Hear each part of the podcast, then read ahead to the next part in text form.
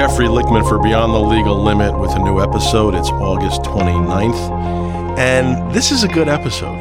And I don't usually say that before I've even begun to talk because who knows how it's going to turn out. But uh, for some reason, I feel like this is going to be a good one. And it's largely because I had a listener who wrote to me and reminded me of a very little known mafia story of which I was a part of from 15 years ago, 16 years ago now. And I'm not sure how this listener remembered it because I certainly hadn't.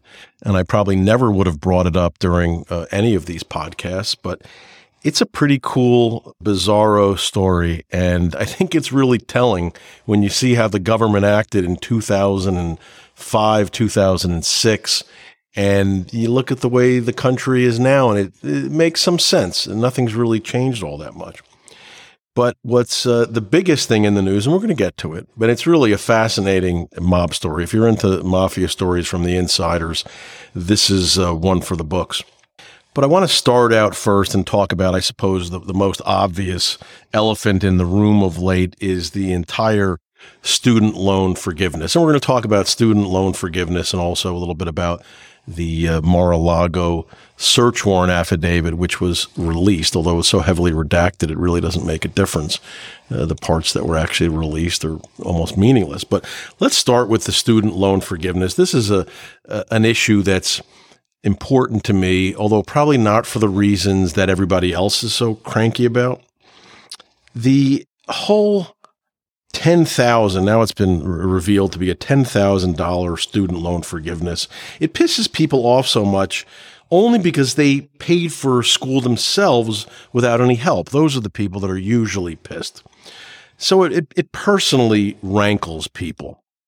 It touches such a nerve because everybody who's complaining previously had to suffer from taking out these loans, which you do with your eyes open, and you paid them off over years and you were miserable about it. And now the people are feeling that, you know, this current generation isn't suffering the way they did. And I think that's just, you're looking at it in a very surfacey way. But at least on the surface, the annoying part of it really, if you just look at it objectively, this is just $10,000 we're talking about it's just 10 grand. Most of the people that have student loans have way more than $10,000 in loans that are outstanding. You know, it'll be more pissed off. I guess my point is this is nothing. It's a minor number. Be more pissed off about other things that are occurring around you, uh, such as the hundreds of dollars extra each month that you're paying due to Biden inflation, right? You'll be paying way more than just 10 grand for increased prices on household items over the next year or so. Be pissed about the falling stock market since uh, the new administration has been in place. That's cost you way more than $10,000. So, uh, for that reason, I suppose, all these reasons, giving these uh, people that owe the money, the student loans, $10,000, it's not really worth it on its face for getting pissed off. It's not worth it. You want to be pissed, be pissed for the right reasons. And there are many of them.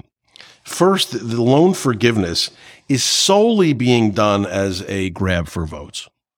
That's why it was held back until the end of August, just a couple of months before midterms that are so important. That's the reason why it was done. It, it focuses on young people who have these outstanding loans because Biden has lost so much support from young people. And, and he's lost the support because he sucks and young people somehow figured it out. I'm shocked, frankly. But it's white kids anyway that are being benefited by the $10,000 loan forgiveness if you make $125,000 or less. It's mostly white kids. And I'll tell you why. Do you know what the average household income is of people with student loans? It's $76,000. That's white kids. That's college grads. That's white kids. Because those are the people that are paying off these loans. They're all college grads, and for the most part, they're whites.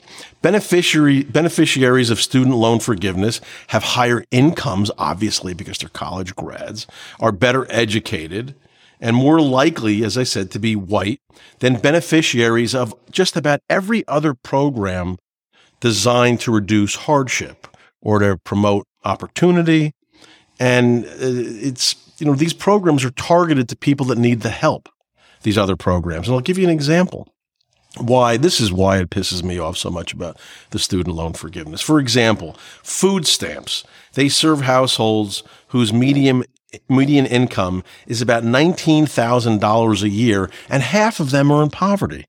Does that sound like 76,000? And the food stamps provide about $2,300 annually for the average household. Medicaid households earn about $33,000 a year. About 34% are below the poverty line. Families that claim the earned income tax credit, that's the largest cash income support for working families, they earn about 36.5 a year. Their average annual benefit is about $2200. Black families, all right? In contrast, the median income, as I said, for households with student loans is 76,400 and just 7% are below the poverty line. Among those actually making the payments on the loans and who would have an immediate cash flow benefit from loan forgiveness, the median income is 86,500 and just 4% are in poverty. These are the ones that are actually making payments on the loans. Those are white folks. All right. The cost of $10,000 in debt forgiveness is about as large as the country has spent on welfare since the year 2000 and exceeds the amount spent s- since then on feeding hungry school children in high poverty schools through the uh, the school breakfast and the lunch programs. The cost to taxpayers for this loan forgiveness on student loans may be as high as 980 billion. That's B billion dollars. Why are we transferring so much wealth to these idiotic white kids who have college educations? That's my beef with this. The spending on the college loan forgiveness will dwarf spending on programs that actually help feed low income pregnant women and infants or provide energy assistance to those who otherwise struggle to heat their homes in the winter. Why are we giving this to dopey white kids? Why aren't we helping the poor people that can't heat their homes more? It doesn't make any sense. We're helping young, educated white people. Oh, why are we doing it? Because they're Democrats and Biden needs their votes right before midterms in November. Forget the poor blacks who can't eat, can't heat their homes. Let's help some women's studies uh, wokester who wants more Chipotle while living under mommy and daddy's roof. Let's help them out. Why? That's the shit that bothers me. And here's another reason to be pissed off about all this. With all the money we're spending on this, the, the colleges are turning out garbage graduates who can't be responsible enough to actually pay off the loans that they take out. And part of it's because they're not either majoring in, in appropriate majors or the colleges are just garbage. I mean, who knew that majoring in women's studies can't get you a job other than at, at, McDonald's? Maybe take a major that will help you add something of value to the world. Make the colleges pay for this. Now, this is crazy what I'm going to tell you. So sit down. If you're not, if you're standing up listening to this, take a seat and listen. The kids that are taking out these loans, they can't pay them off because they graduate with nothing of value. Harvard has an endowment. Okay. That's the money that's in their bank account that they get from uh, uh, people, their grads, their alums, just donations. $42 billion. $42 billion. But let's forget Harvard for a second, because that's obviously they're skewered. Let's take the 30th highest endowment of any university in America.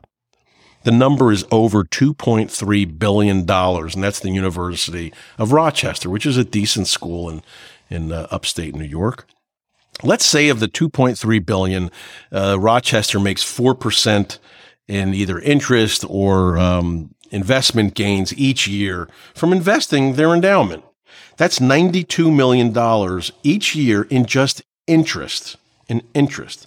Divide that 92 million by the 1600 freshmen that they enroll every year, just the freshmen, one class. That's $57,500 for each freshman. The tuition at University of Rochester, 58,000. That means that Rochester could give every freshman free tuition this year, every single one of them, without dipping into a penny of their endowment.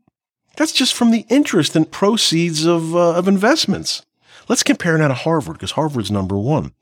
4% in an investment return from their $42 billion endowment divided by the number of total undergrads, not just the freshmen everybody that goes to Harvard undergrad, that equals out just the interest, just 4% on their endowment equals out to over $320,000 per undergraduate at Harvard without touching the 42 billion.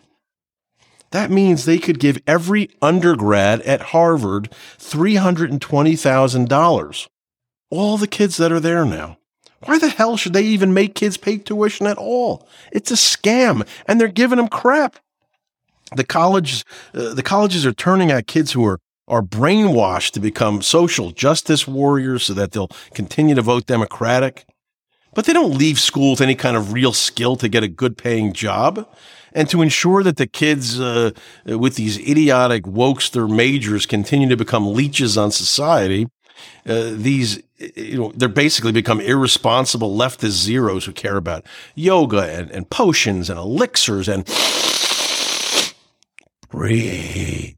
Instead of actually doing something of value for our country we should then forgive the loans that they took out? Let's make them even less responsible okay? Don't the colleges bear any of the consequences of ripping all these kids off in the brainwashing making them go into debt for decades, turning them into squids? These schools insist upon making the kids take classes about racism and social justice. Those are required courses now.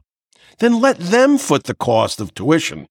Because being a good social justice zombie, it just doesn't pay the rent. It just doesn't.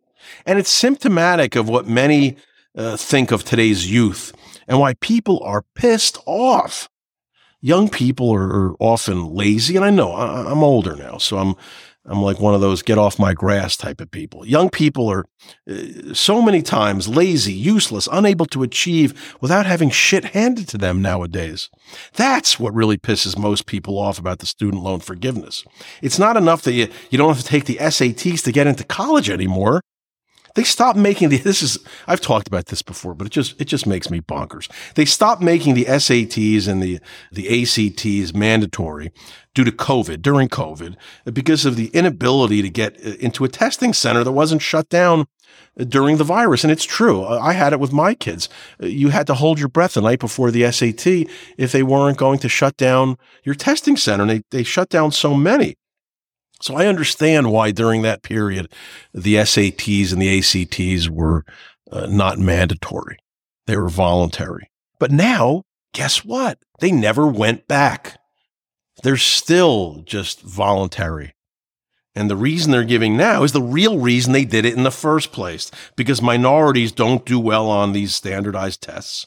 So we want to be able to uh, get them into our elite universities and not be hamstrung by their shitty standardized test results. That's what often happens. Now, listen, there's all sorts of reason that minorities have low standardized test scores. If you want to go to their environment, uh, you want to go to their socioeconomic status, they don't have a lot of the advantages that the white suburban kids have. They're not having mommy and daddy paying for uh, SAT tutors out the ass. So there's a reason why they're doing lower, but they're still doing lower regardless. And what we want to do is we want to make sure that the colleges can take these kids in without harming their test averages. We want to uh, take in as many social justice advocates with low scores we can, but we don't want the average SAT at these elite schools to plummet so much because then we'll no longer be deemed elite. Because if you have lower SATs and you look at these great schools, you're going to say they're not so great. So we'll just eliminate the shitty scores from the average let the shitty score students in, and no one knows that these top schools, they'll think that everybody's smart because the average SAT is so high. It's only high because of all the half the kids they let in have no SATs. They would have been horrible had they taken the SAT, and they'd be factored into the average of the school. It's crazy. So, you know, anyway, we end up these great schools graduate people who don't belong there because they're really not smart enough to be there. They're not, they haven't achieved enough to be there. And then we pass them off as competent professionals in society when they graduate. Like this won't have any impact on our society in a decade or two that we're taking kids that don't belong and we're churning them out with degrees from these great schools and we're pretending everything is the same. What we're doing is we're just keep giving people stuff that they don't deserve. Let's keep pretending people are achieving stuff when the only reason they're getting it is due to the, the color of their skin or how much social justice activism they had in high school. It was wrong when white people got the privilege, and it's just as wrong when it's the opposite. It's reparations. And to young people in college who listen to the podcast, and there are plenty because I get emails, I'll say it again. You're in college now crush your studies, crush your competition. Don't co- go to college to examine your navel and be brainwashed by useless leftist professors who can't make it in the real world. Why do you think they're teaching in college for the most part? Become something. Create something of value in college. Don't concern yourself with breathing and dancing in your kitchen because we'll be laughing at you if you do. Be one of the cool kids. Kick the shit out of the opportunities that you have. We all wish we were back in school with you. Believe me, I wish I was. As will you decades from now. Don't waste a day there. Look around you. You see that you belong. Kick the crap out of it.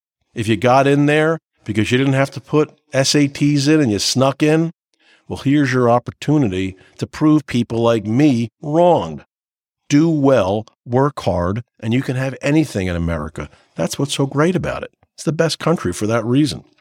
Now, as an aside, and this is such a frolic, this is such a distraction. Don't believe the garbage that Democrats are saying that anyone that uh, who took out a PPP loan, uh, knowing that it would be forgiven, is in no position criticizing kids who were taking out college loans with their eyes wide open and not paying them back and getting the, the free money now. The PPP loans were for specific reason. The government had shut down the country, making it very difficult, if not impossible, to run your business.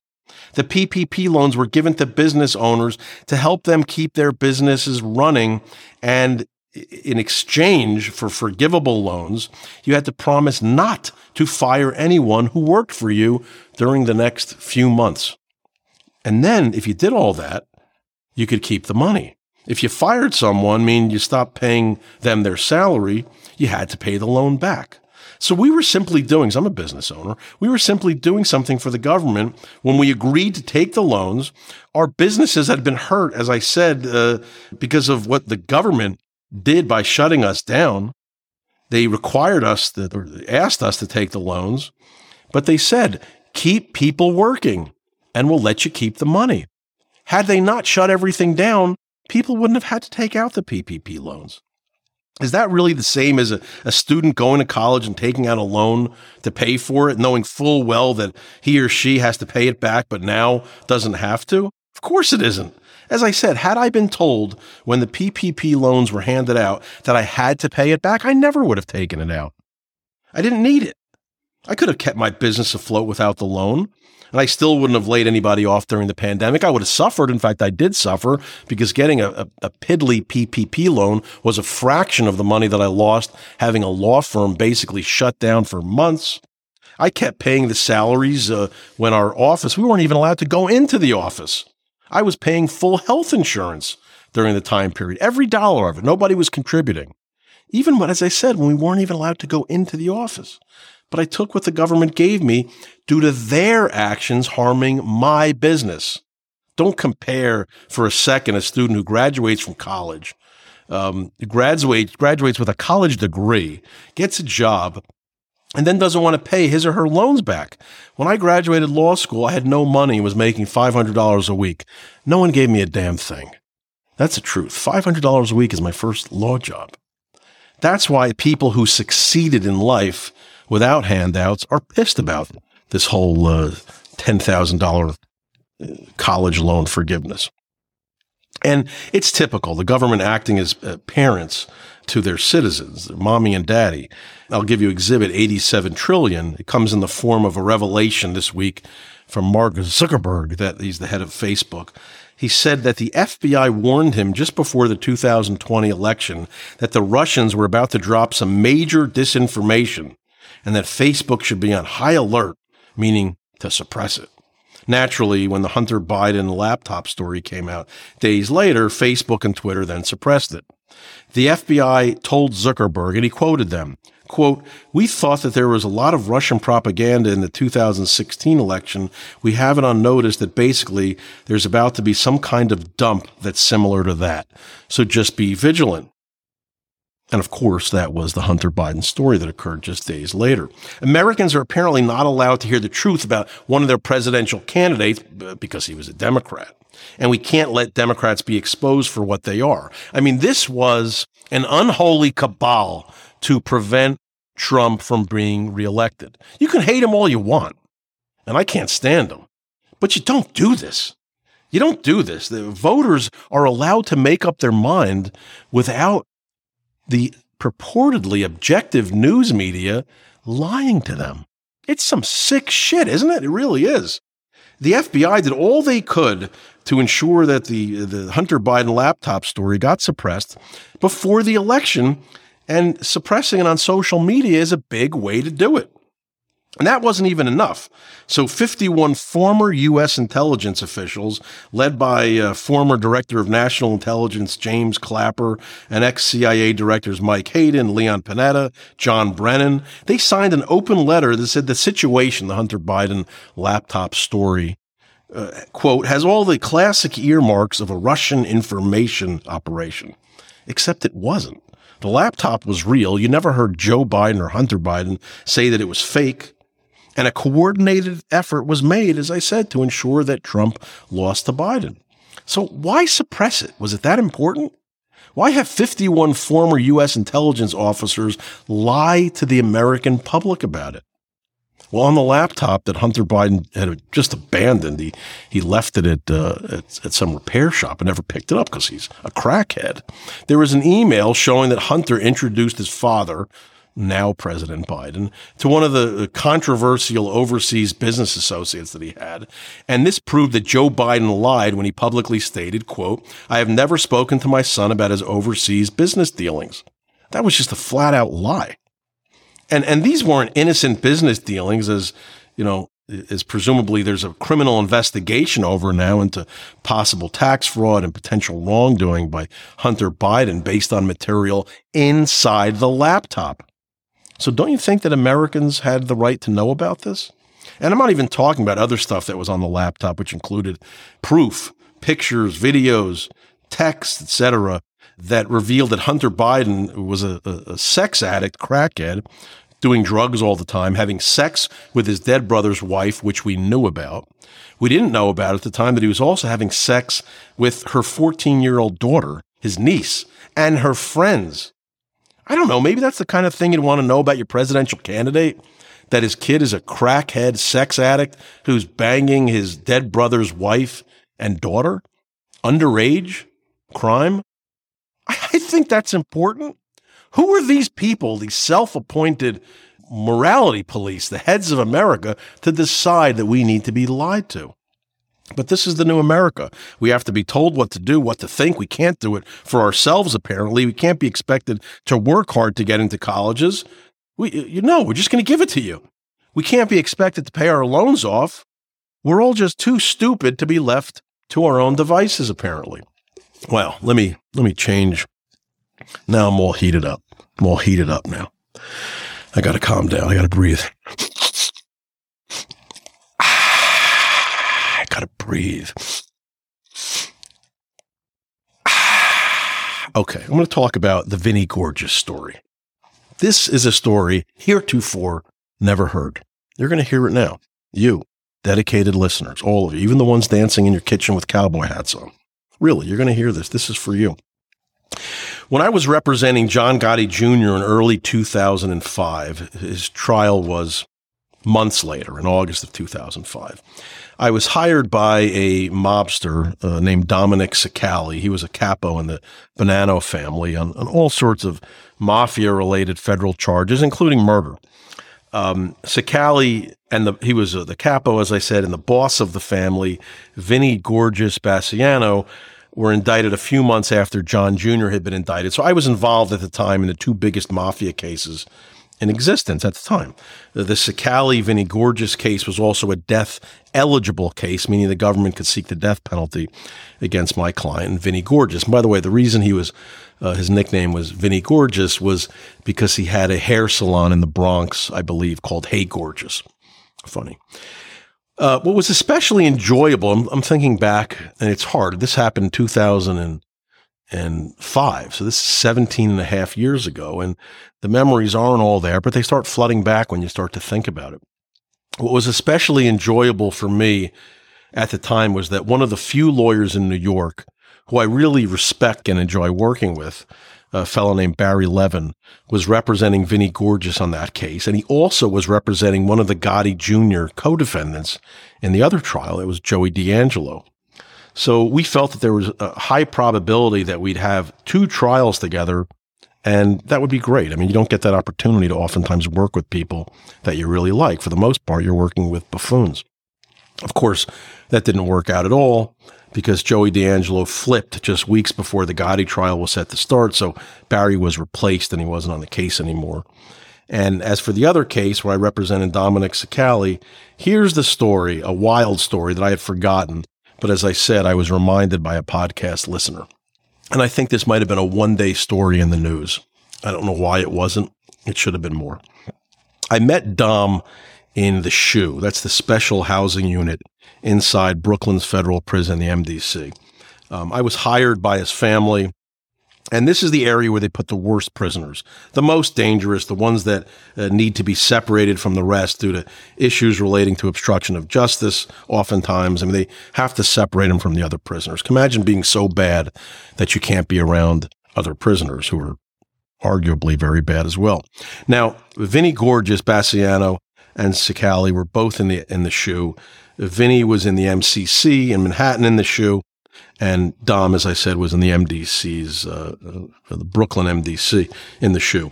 Now, as a lawyer, when you go see an inmate in the SHU, they lock you into a room in Brooklyn. Uh, it's actually where I'm going Monday today to visit somebody. Anyway, they, they lock you in a room. It's not like a regular attorney client visit where you're out in the open and the door is open and you don't feel claustrophobic. They bring you into a room and the only way the guards can even, and they lock you in, as I said, the only way the guards can even see you in there is by a video monitor that's picked up, picks up from the camera in the room. And the, the, the guards are, are many feet away. They can't see into the rooms, whatever you're doing at the time. So you're basically locked in a room where if an inmate wants to kill you, he can do so in 15 seconds and they won't find your body for an hour. And that's just what it is. And the prison guards are either, you know, it's not like they're carefully monitoring the cameras. They're either eating breakfast, ordering breakfast, asleep uh, at their desks, dreaming about breakfast, or, of course, the other popular thing in the MDC is forcing a female inmate to give them sex.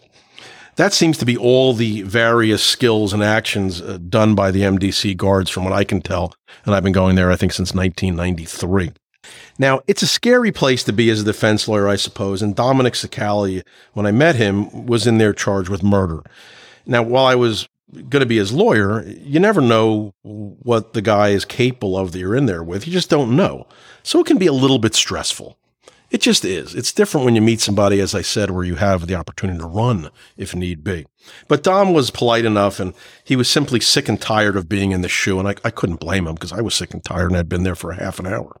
It's complete isolation. You have no contact with other inmates and they can begin to start losing their minds there, as I saw from Chapo Guzman, who's, been in isolation for years. So he wanted me to get him out of it if I could. And they had had him in there completely also isolated from his co-defendants. He had a bunch of co-defendants on the case. Uh, they didn't even want him to be able to meet with the co-defendants for meetings. They didn't want he and Vinnie Gorgeous to ever meet at all. too dangerous, apparently. Now, I began working on the case. I got to discovery. I listened to the tapes. I was getting very into it. And at the same time, I worked on a letter to get Dom out of the SHU. the one thing I felt we had going for us, and this is really a, a, key to winning any federal case, the one thing I felt we had going for us was that the prosecutor in the case was probably the lamest federal prosecutor I ever have dealt with in 30 years of practice. I've talked about him before. This was the prosecutor who thought, same guy, who thought it was a good idea to wire up a client of mine and have him tape me during the Gotti trial inside the bathroom of the courthouse, which occurred you know, this was, I met Dom in, I guess, March, April of 2005. By August of 2005, this prosecutor, a fellow named Tom Siegel, was wiring up Louis Kasman, a client of mine, to try to entrap me in a crime, which of course failed.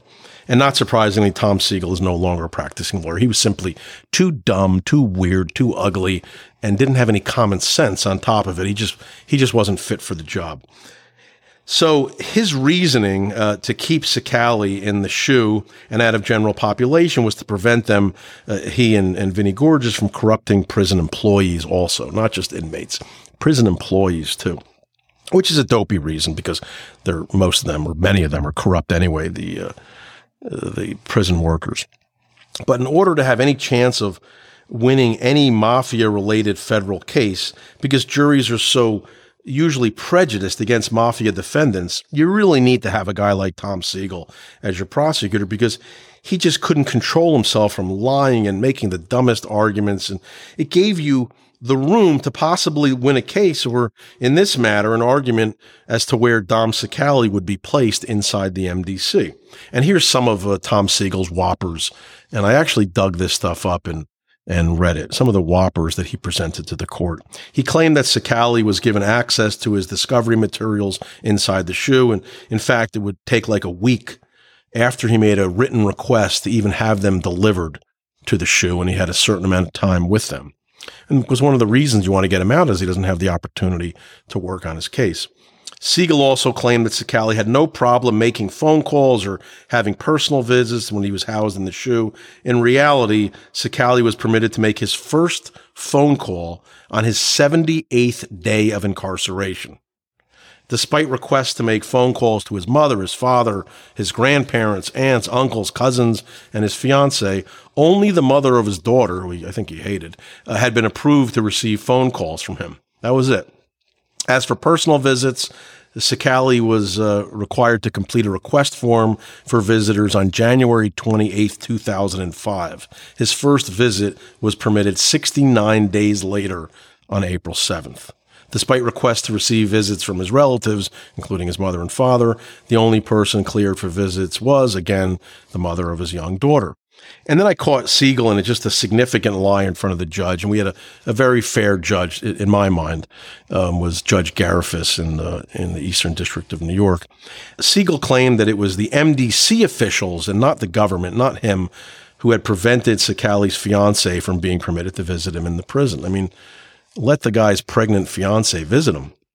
But on March 1, 2005, Siegel told the judge that the MDC had made the decision to keep the fiance out. On March 30th, he told the judge that it was the government's decision. He clearly forgot his first lie.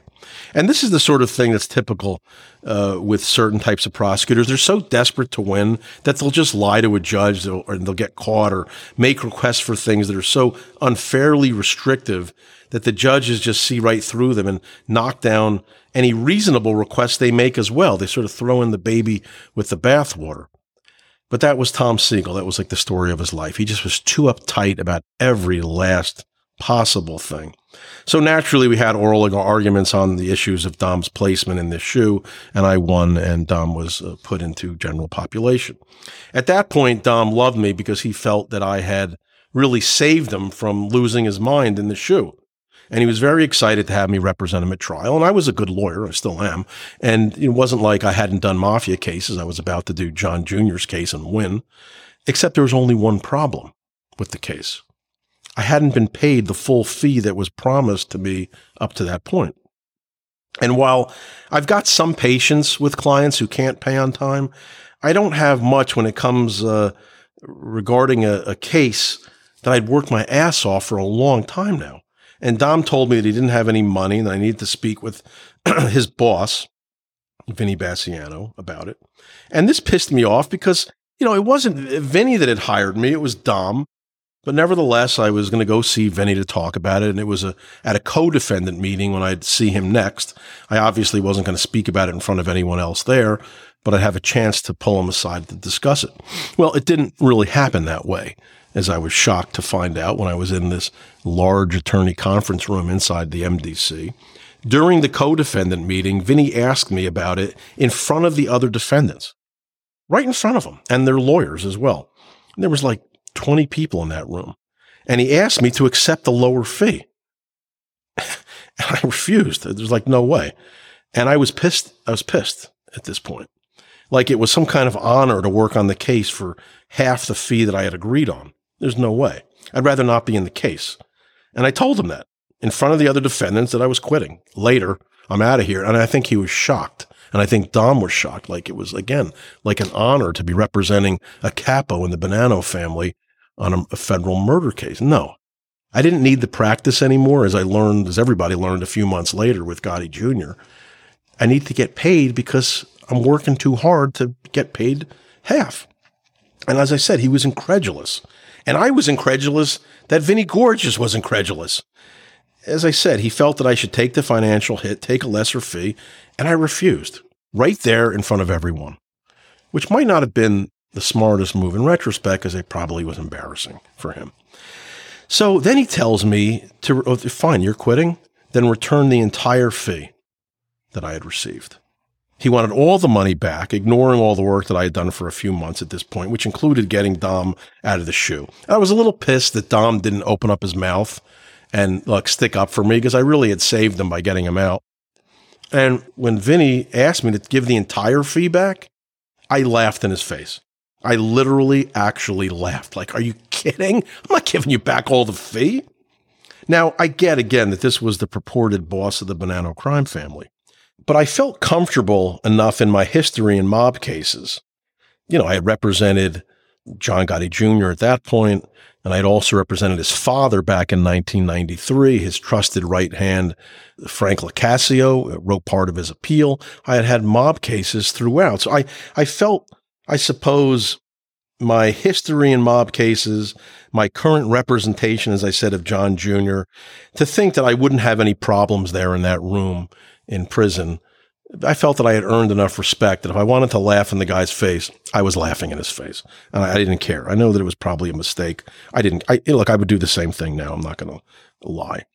But there was no way I felt that I was going to be humiliated in front of Vinny and all the other guys there uh, all the wise guys there by say, okay, I'll give you all the money. Fuck you. There's just was no, I couldn't do it. It would have been the end of me as a lawyer. It would have been the end of me as a man. And it just never even crossed my mind. At that point, Vinny Gorgeous looks at me right in the face and says, I know you'll do the right thing with a smirk. And I responded, and I remember this like it was yesterday. I looked right in his face. I was three inches from his face, and I said, Dom will get back whatever I didn't use based on the hours I've worked so far. And he looked at me, as I said, with a smirk, like, yeah. And I smirked right back at him. He did not threaten me. He did not threaten me. He made a very strong suggestion that I suppose I could have taken as a threat, but he never threatened me. And I didn't, you know, he could have. Uh, it was a room that was not wired up. Nobody was watching what was going on in there. He could have threatened me. He stopped short and he did not. Now, this is the interesting part. I don't know the reason why, but the lawyer who replaced me for Dom, for Dom Cicale, was in that attorney meeting room with all of us when I had this run in with Vinnie Gorgeous. Maybe he was our, our death penalty expert that you get assigned uh, everybody on a death penalty case. They give you an extra lawyer who just handles the death segment of the case. I don't remember. Um, but he was in the meeting room when I had this run in with Vinnie Gorgeous. And this was a lawyer who I had known since my first day as an attorney. He had rented space for Michael Kennedy, my first boss. Now, I had always liked this lawyer and always felt close to him. And I was just 25 when I met him. And I, I looked up to him, I, I suppose, a bit back then. I mean, he was probably 15, 16 years older than me. So he was in his early 40s when I was 25. But now it's 15 years later, and he couldn't shine my shoes as a lawyer. He was completely beneath me in the in the food chain in terms of accomplishments in the law. In 15 years, I had uh, overtaken him and lapped him three times, but I still treated him as if he was the older head. I always gave him the respect that in my heart I knew he didn't deserve anymore. But that was how our relationship started, and I felt that's how it should continue. I didn't want to, you know, big time the guy. So I walked out of the MDC that day. I totaled up my hours and I sent a check out to Dom's family. That was less than half of what Vinnie Gorgeous asked me to send back to Dom. This was in July of 2005. I started Gotti Jr.'s trial the following month. But I remember thinking as I walked out of the prison that day after my run in with Vinnie Gorgeous that he was nuts. That this is how you make a guy a rat you force him to lose the lawyer that he loved. And on a death penalty case of all things, this wasn't like a truck hijacking case. And naturally, that's exactly what happened. My old client, Dominic Cicale, became a cooperator uh, with the government against Vinnie Gorgeous. And I couldn't help but think what Vinnie did to Dom that day, taking away the lawyer that he loved, it had to be a part of it. It had to be because he had total faith in me. And now he's stuck with this, uh, you know, this broken down valise as his lawyer, who was cheaper, I guess. I forgot about the incident, all of this, you know, when this happened, because now I had, you know, the Gotti Jr. case and I was on to other things until April of 2006, nine months later, nine, ten months later. I get a shock. I get a call from a Newsday reporter, Tony DeStefano, to tell me that there was a superseding indictment against Vinnie Gorgeous. Now, again, remember, Dom had flipped by now. And in one of the charges, I was the victim. Tony read the Racketeering Act to me. I, my jaw hit the ground. On June 23rd, 2005, the defendant, Vincent Basciano, did knowingly and intentionally attempt to steal property by extortion in that the defendant attempted to steal from John Doe number six, a criminal defense attorney whose identity is known to the grand jury, by instilling in John Doe number six a fear that the defendant and others would cause physical injury to John Doe number six in the future in violation of law, blah, blah, blah. Now, it's not until I'm, I'm speaking this right now that I realize that Dom Cicale clearly perceived that as a threat. And he's a mobster killer. So if Dom uh, Cicale thought that was a threat to give me a beating or kill me, you know, that's saying something. But to me, it, it never really went that far. I mean, if I don't perceive the threat, then how can it be a threat? And Tony DeStefano told me that his sources had told him that it was me, and it was wasn't hard to figure out. And he was right. I told Tony that it didn't happen, and he published my denial in a story the next day. But after the call from Tony, I just flipped out and I immediately called the prosecutor up. And it wasn't Tom Siegel. It was another prosecutor I called. It was not Tom. And I said, How the fuck could you bring a charge against Basciano with me as the victim without even contacting me for an interview? I told him, you know, I could testify for the defense and say that the entire thing was a lie and that you never contacted me, that I didn't feel threatened because I hadn't been threatened. I said, You want me to hurt your case like that? I said, how incredibly irresponsible. Had to be a Tom Siegel thing, I just assumed, because nobody could have been that stupid to have done it but Tom Siegel. The charge also made me look like I ran to the feds after that incident in the MDC and I gave evidence against Vinnie, right? I mean, you'd think that if it's in the indictment, that obviously I was working with the government, but I hadn't. And it was clear, and that may have been another reason why it was done to try to put me in jeopardy, you know, by the government. It was clear to me that the sole evidence, though, for the charge came from Dominic Cicale because nobody else flipped in that room. My former client, who loved me, ran to the feds when he flipped and told them this, along with all the uh, other murder and mayhem that, that Vinnie had done, supposedly. And Cicale lied. As I said, I never felt threatened if I had, I wouldn't have give I would have given back all the money that I suppose Vinnie asked for instead of less than half. I didn't feel threatened. As I said, I gave back less than half, and the government had no interest in even verifying for me whether Cicale's allegation was true. This is the federal government. That was 2000 and what, five, six? Truth was a victim. It was a casualty then, just as it is now. They simply didn't care. And the next thing I did after yelling at the prosecutor was I called up Cicale's new lawyer, my old friend, and I went nuts on him. You were in the room. You know this didn't happen. He was also a witness. How could he be he was a witness as a lawyer. Now, granted, Cicale wasn't in the trial anymore, but did this guy testify to it as well in the grand jury? Did he give that information to the government? I said to him, I was not threatened. Did I act threatened? Did I seem scared? Did I go right back in Vinnie Gorgeous's face? I did. I didn't, I wasn't scared. And my old friend didn't say a word. He just kept it, didn't say a word back to me because I was right. To me, it was the ultimate betrayal, and I never spoke to him again. If he's dead now, fine. I don't care. It was a minor count in the case. It was a racketeering act number 13 or something of many racketeering acts against Vinnie Gorgeous, completely unnecessary to put it in there. But it still had the potential to be very harmful to me. Lawyers are notoriously jealous losers, and they hate other lawyers who are better than them, more successful than them. I mean, it's it's a story of, of the world. One such pathetic lawyer, who I'm tempted to name, eventually I will, went around telling people in the MDC that I had cooperated against Vinnie and was going to testify against them. And it's believable if you look to see that it's in the indictment with me as a victim. This guy knew it wasn't true, but he wanted to get me killed. This was a disgustingly fat, bald, untalented imbecile of a lawyer who is, in fact, dead now. Good. He got shouted down in the MDC when he tried it by a client of mine who knew the truth.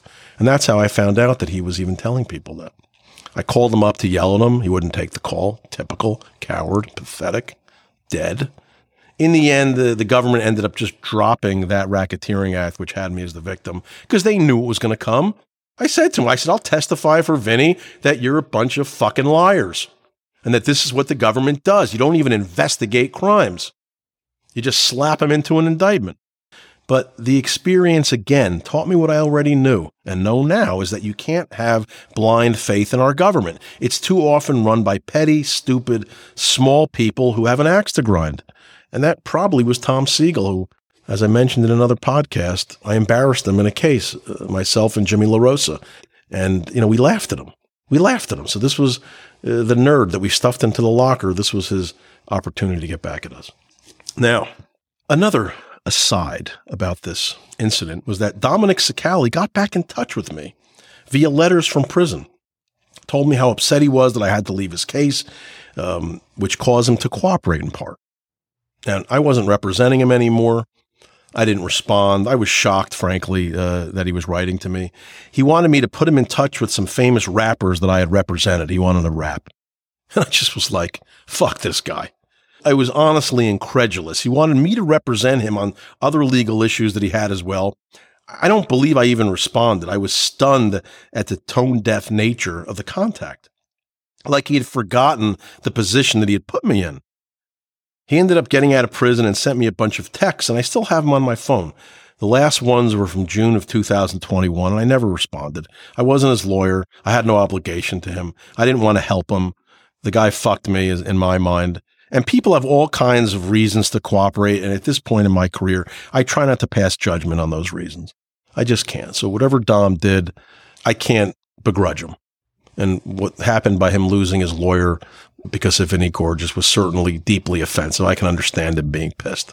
But to take it out partly on me, to throw me under the bus, you know, sorry, I'm out. Stay away from me. That's how I felt then. That's how I feel now. Okay, I got that story out of my system.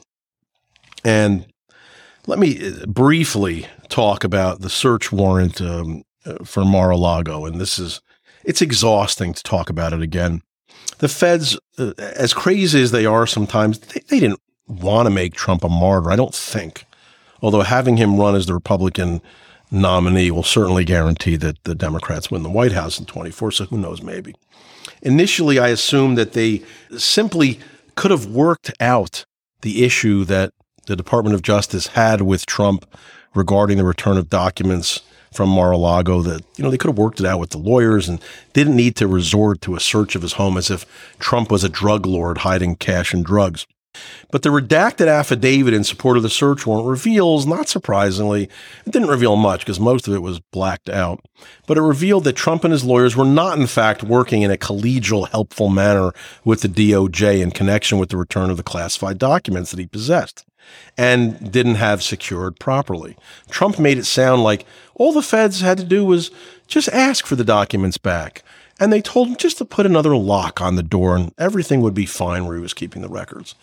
Naturally, that was a lie. Trump lies, and we learned that. First of all, it took seven months in 2021 before Trump's team coughed up any documents that they had. Seven months. Trust me, the feds don't have that kind of patience for everybody. And many of the documents that were in fact returned were classified and he shouldn't have possessed. And the Department of Justice wrote in a letter to Trump's lawyer that, quote, there was no secure location authorized for the storage of classified information anywhere at his golf resort. And this is serious stuff. And this was all done secretly. This wasn't public. So they weren't looking to embarrass Trump. The material that Trump had could have contained names of people who, I don't know, were spies, could have gotten them killed and the materials are in an unsecure room at a golf resort where spies have been known uh, to be walking around the grounds. That's a fact. Spies have been there at Mar a Lago. Trump said it was a, a collegial exchange of communications between his lawyer and the DOJ, and that's just a lie. In May of 2022, Trump's lawyer, Evan uh, Corcoran, wrote a letter to the head of the counterintelligence section of the DOJ's National Security Division. In the letter, Corcoran argues that presidents have, quote, absolute authority to declassify documents and that, in any event, no president can be prosecuted for, quote, actions involving classified documents. Does that sound like a collegial working relationship? That they're working this out? Or does it sound contentious and aggressive? The affidavit in support of the search stated that the FBI's investigation into the documents kept at Mar-a-Lago led them to believe they had probable cause uh, that there was evidence of obstruction of justice will be found at Mar-a-Lago during the search. That does not sound collegial. Okay. And listen, they're concerned about Trump because every story out of the White House and he was getting debriefed on classified information as the guy was making stupid comments, not following clearly, leaking stuff publicly that he shouldn't have been. That happened on Twitter of all things. The affidavit also revealed that of the 15 boxes that had been retrieved from Mar-a-Lago one year after Trump left office, this is before the search, that there were materials that he, you know, as I said, he voluntarily returned them. There were 14 of the 15 boxes contained information that had classified markings. In total, the affidavit said, and I'm reading from it, 184 such documents, 67 of which were marked as confidential, 92 of which were marked as secret, and 25 which were marked as top secret. Now, I don't think Trump should be prosecuted for this as he could be, because I think it'll make him a martyr, but I, and I think it'll divide the country further, and I think it's unnecessary. Unless he was actually caught trying to harm America purposely, which I don't believe that's Trump. I just think that the harm that he's he causes is due to his own stupidity and laziness and venality and arrogance and, and all sorts of uh, personal flaws. But I don't think the guy's looking to sell us out to the Russians. But do you think that maybe the guy shouldn't have classified top secret documents at a golf resort in a room which isn't secured? I mean, as I said, that could get people killed. And again, this bad press, this awful story just reminds everyone why Trump isn't in office anymore. He just exhausts the nation. He couldn't just return the documents. And I don't want to hear about Hillary Clinton you know, the press, the public, you know, it's none of that matters. Everybody, the press, the public, as I said, they judge Trump differently and he has to know this by now. It's not helping Republicans. And isn't that all that matters? We're not here for a, a Pyrrhic victory. Aha. We're right. We're right and you're wrong. No, it's not helping Republicans. Suddenly there's talk that the Democrats can maintain advantages in both the House and the Senate in the midterms in a couple of months. Suddenly, Biden's poll numbers are slightly creeping up. You want to know why? All this? Because now the focus is off the rampant inflation, the stock market plummeting, the supply chain issues continuing, the horrible Iran deal we're about to sign, which will give terrorists hundreds of billions of dollars, the millions of illegals flooding over our southern border, you know, with their crime and their disease. Now everyone is focusing on Trump and his idiocy once again. And Biden is like, he's like getting a free pass. He's on vacation. Is that what you want? Or do you think that maybe it's time for Trump to take one for the team and back off and, I don't know, let an actually real smart and together guy, Ron DeSantis, take the lead in the Republican Party and fix America the way he fixed Florida? Instead, we have Trump and, and his convicted criminal lackeys trashing DeSantis in public and, and ensuring that if Trump doesn't get the nomination for 2024, that we're going to end up having a President Kamala Harris or Biden, I suppose, if somehow he's still alive, which I doubt. And I'm not disparaging Trump completely because I think some of his policies were great, certainly better than anything we had with Biden. He did, he's responsible for the Abraham Accords, uh, uh, four enemies of Israel have now established ties with them and worked against Iran. I mean, that's a huge change in the Middle East that no other president could accomplish. Trump had criminal justice reform that no other president did. It completely helped black inmates. Obama didn't give a crap about it. Trump did. He gets no uh, credit for it, but he should.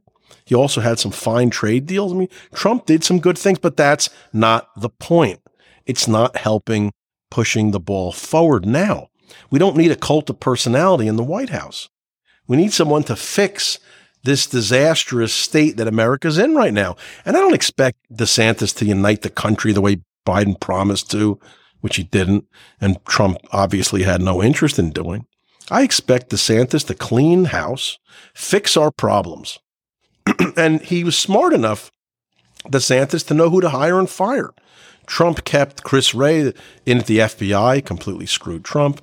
Fauci, he allowed to shut down the country, completely screwed Trump. He kept Jeff Sessions in his job, Rex Tillerson. He hired John Bolton.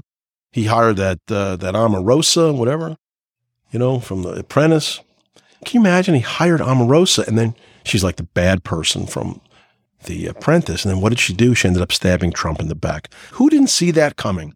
There's like a zillion people on the planet. You've got some peasant who's like picking rice in China right now, who's never been outside the block where he lives. Even he knew hiring Omarosa was a stupid mistake. And there's other stuff. There's other bad publicity, bad news from Trump. Just in the past 30 days, the country uh, saw his, his home getting searched. Besides that, and it was largely his fault. He asked for it by not returning documents. Just return them. We've also seen his longtime Trump company CFO plead guilty to tax fraud, grand larceny, and falsifying business records, becoming the latest person closer close to Trump to plead guilty or be convicted at a trial of a felony. Oh, and by the way, a big fanfare that he hired a fancy lawyer to represent him to come in at the last moment. The guy pleads him out, pleads him guilty, and now he's cooperating against Trump, and he'll testify in, uh, in a trial in October against the Trump organization in a trial in uh, in New York. The CFO was charged in 2021 with conspiring with his employer, the Trump Organization, to evade taxes by concealing his income through off the books benefits such as a luxury apartment, private school payments, tuition, lease expenses for two Mercedes Benzes. According to the Manhattan DA, the scheme deprived federal, state, and New York City governments of taxes due on millions of dollars in non cash income. You're given a gift like that, you got to pay taxes on it you just can't pretend that it's not of monetary value. And this tax evasion scheme stretched for over 16 years from Trump's early seasons as host of The Apprentice through his entire time in the White House and into his first year as a former president. And as the DA explained, the scheme benefited, benefited Trump's family business by allowing the Trump organization to avoid payroll taxes because they weren't paying regular income.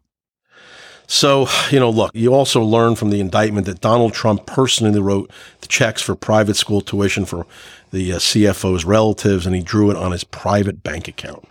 That was a salary that wasn't declared. And as I said, it was all done to avoid paying taxes by Trump on this extra income. Now, again, I'm not saying it was right or wrong that the CFO was charged. I'm just saying, because I don't want to make value judgments. I'm sure it was done as a political reason why he was charged. It doesn't make it legal what he did.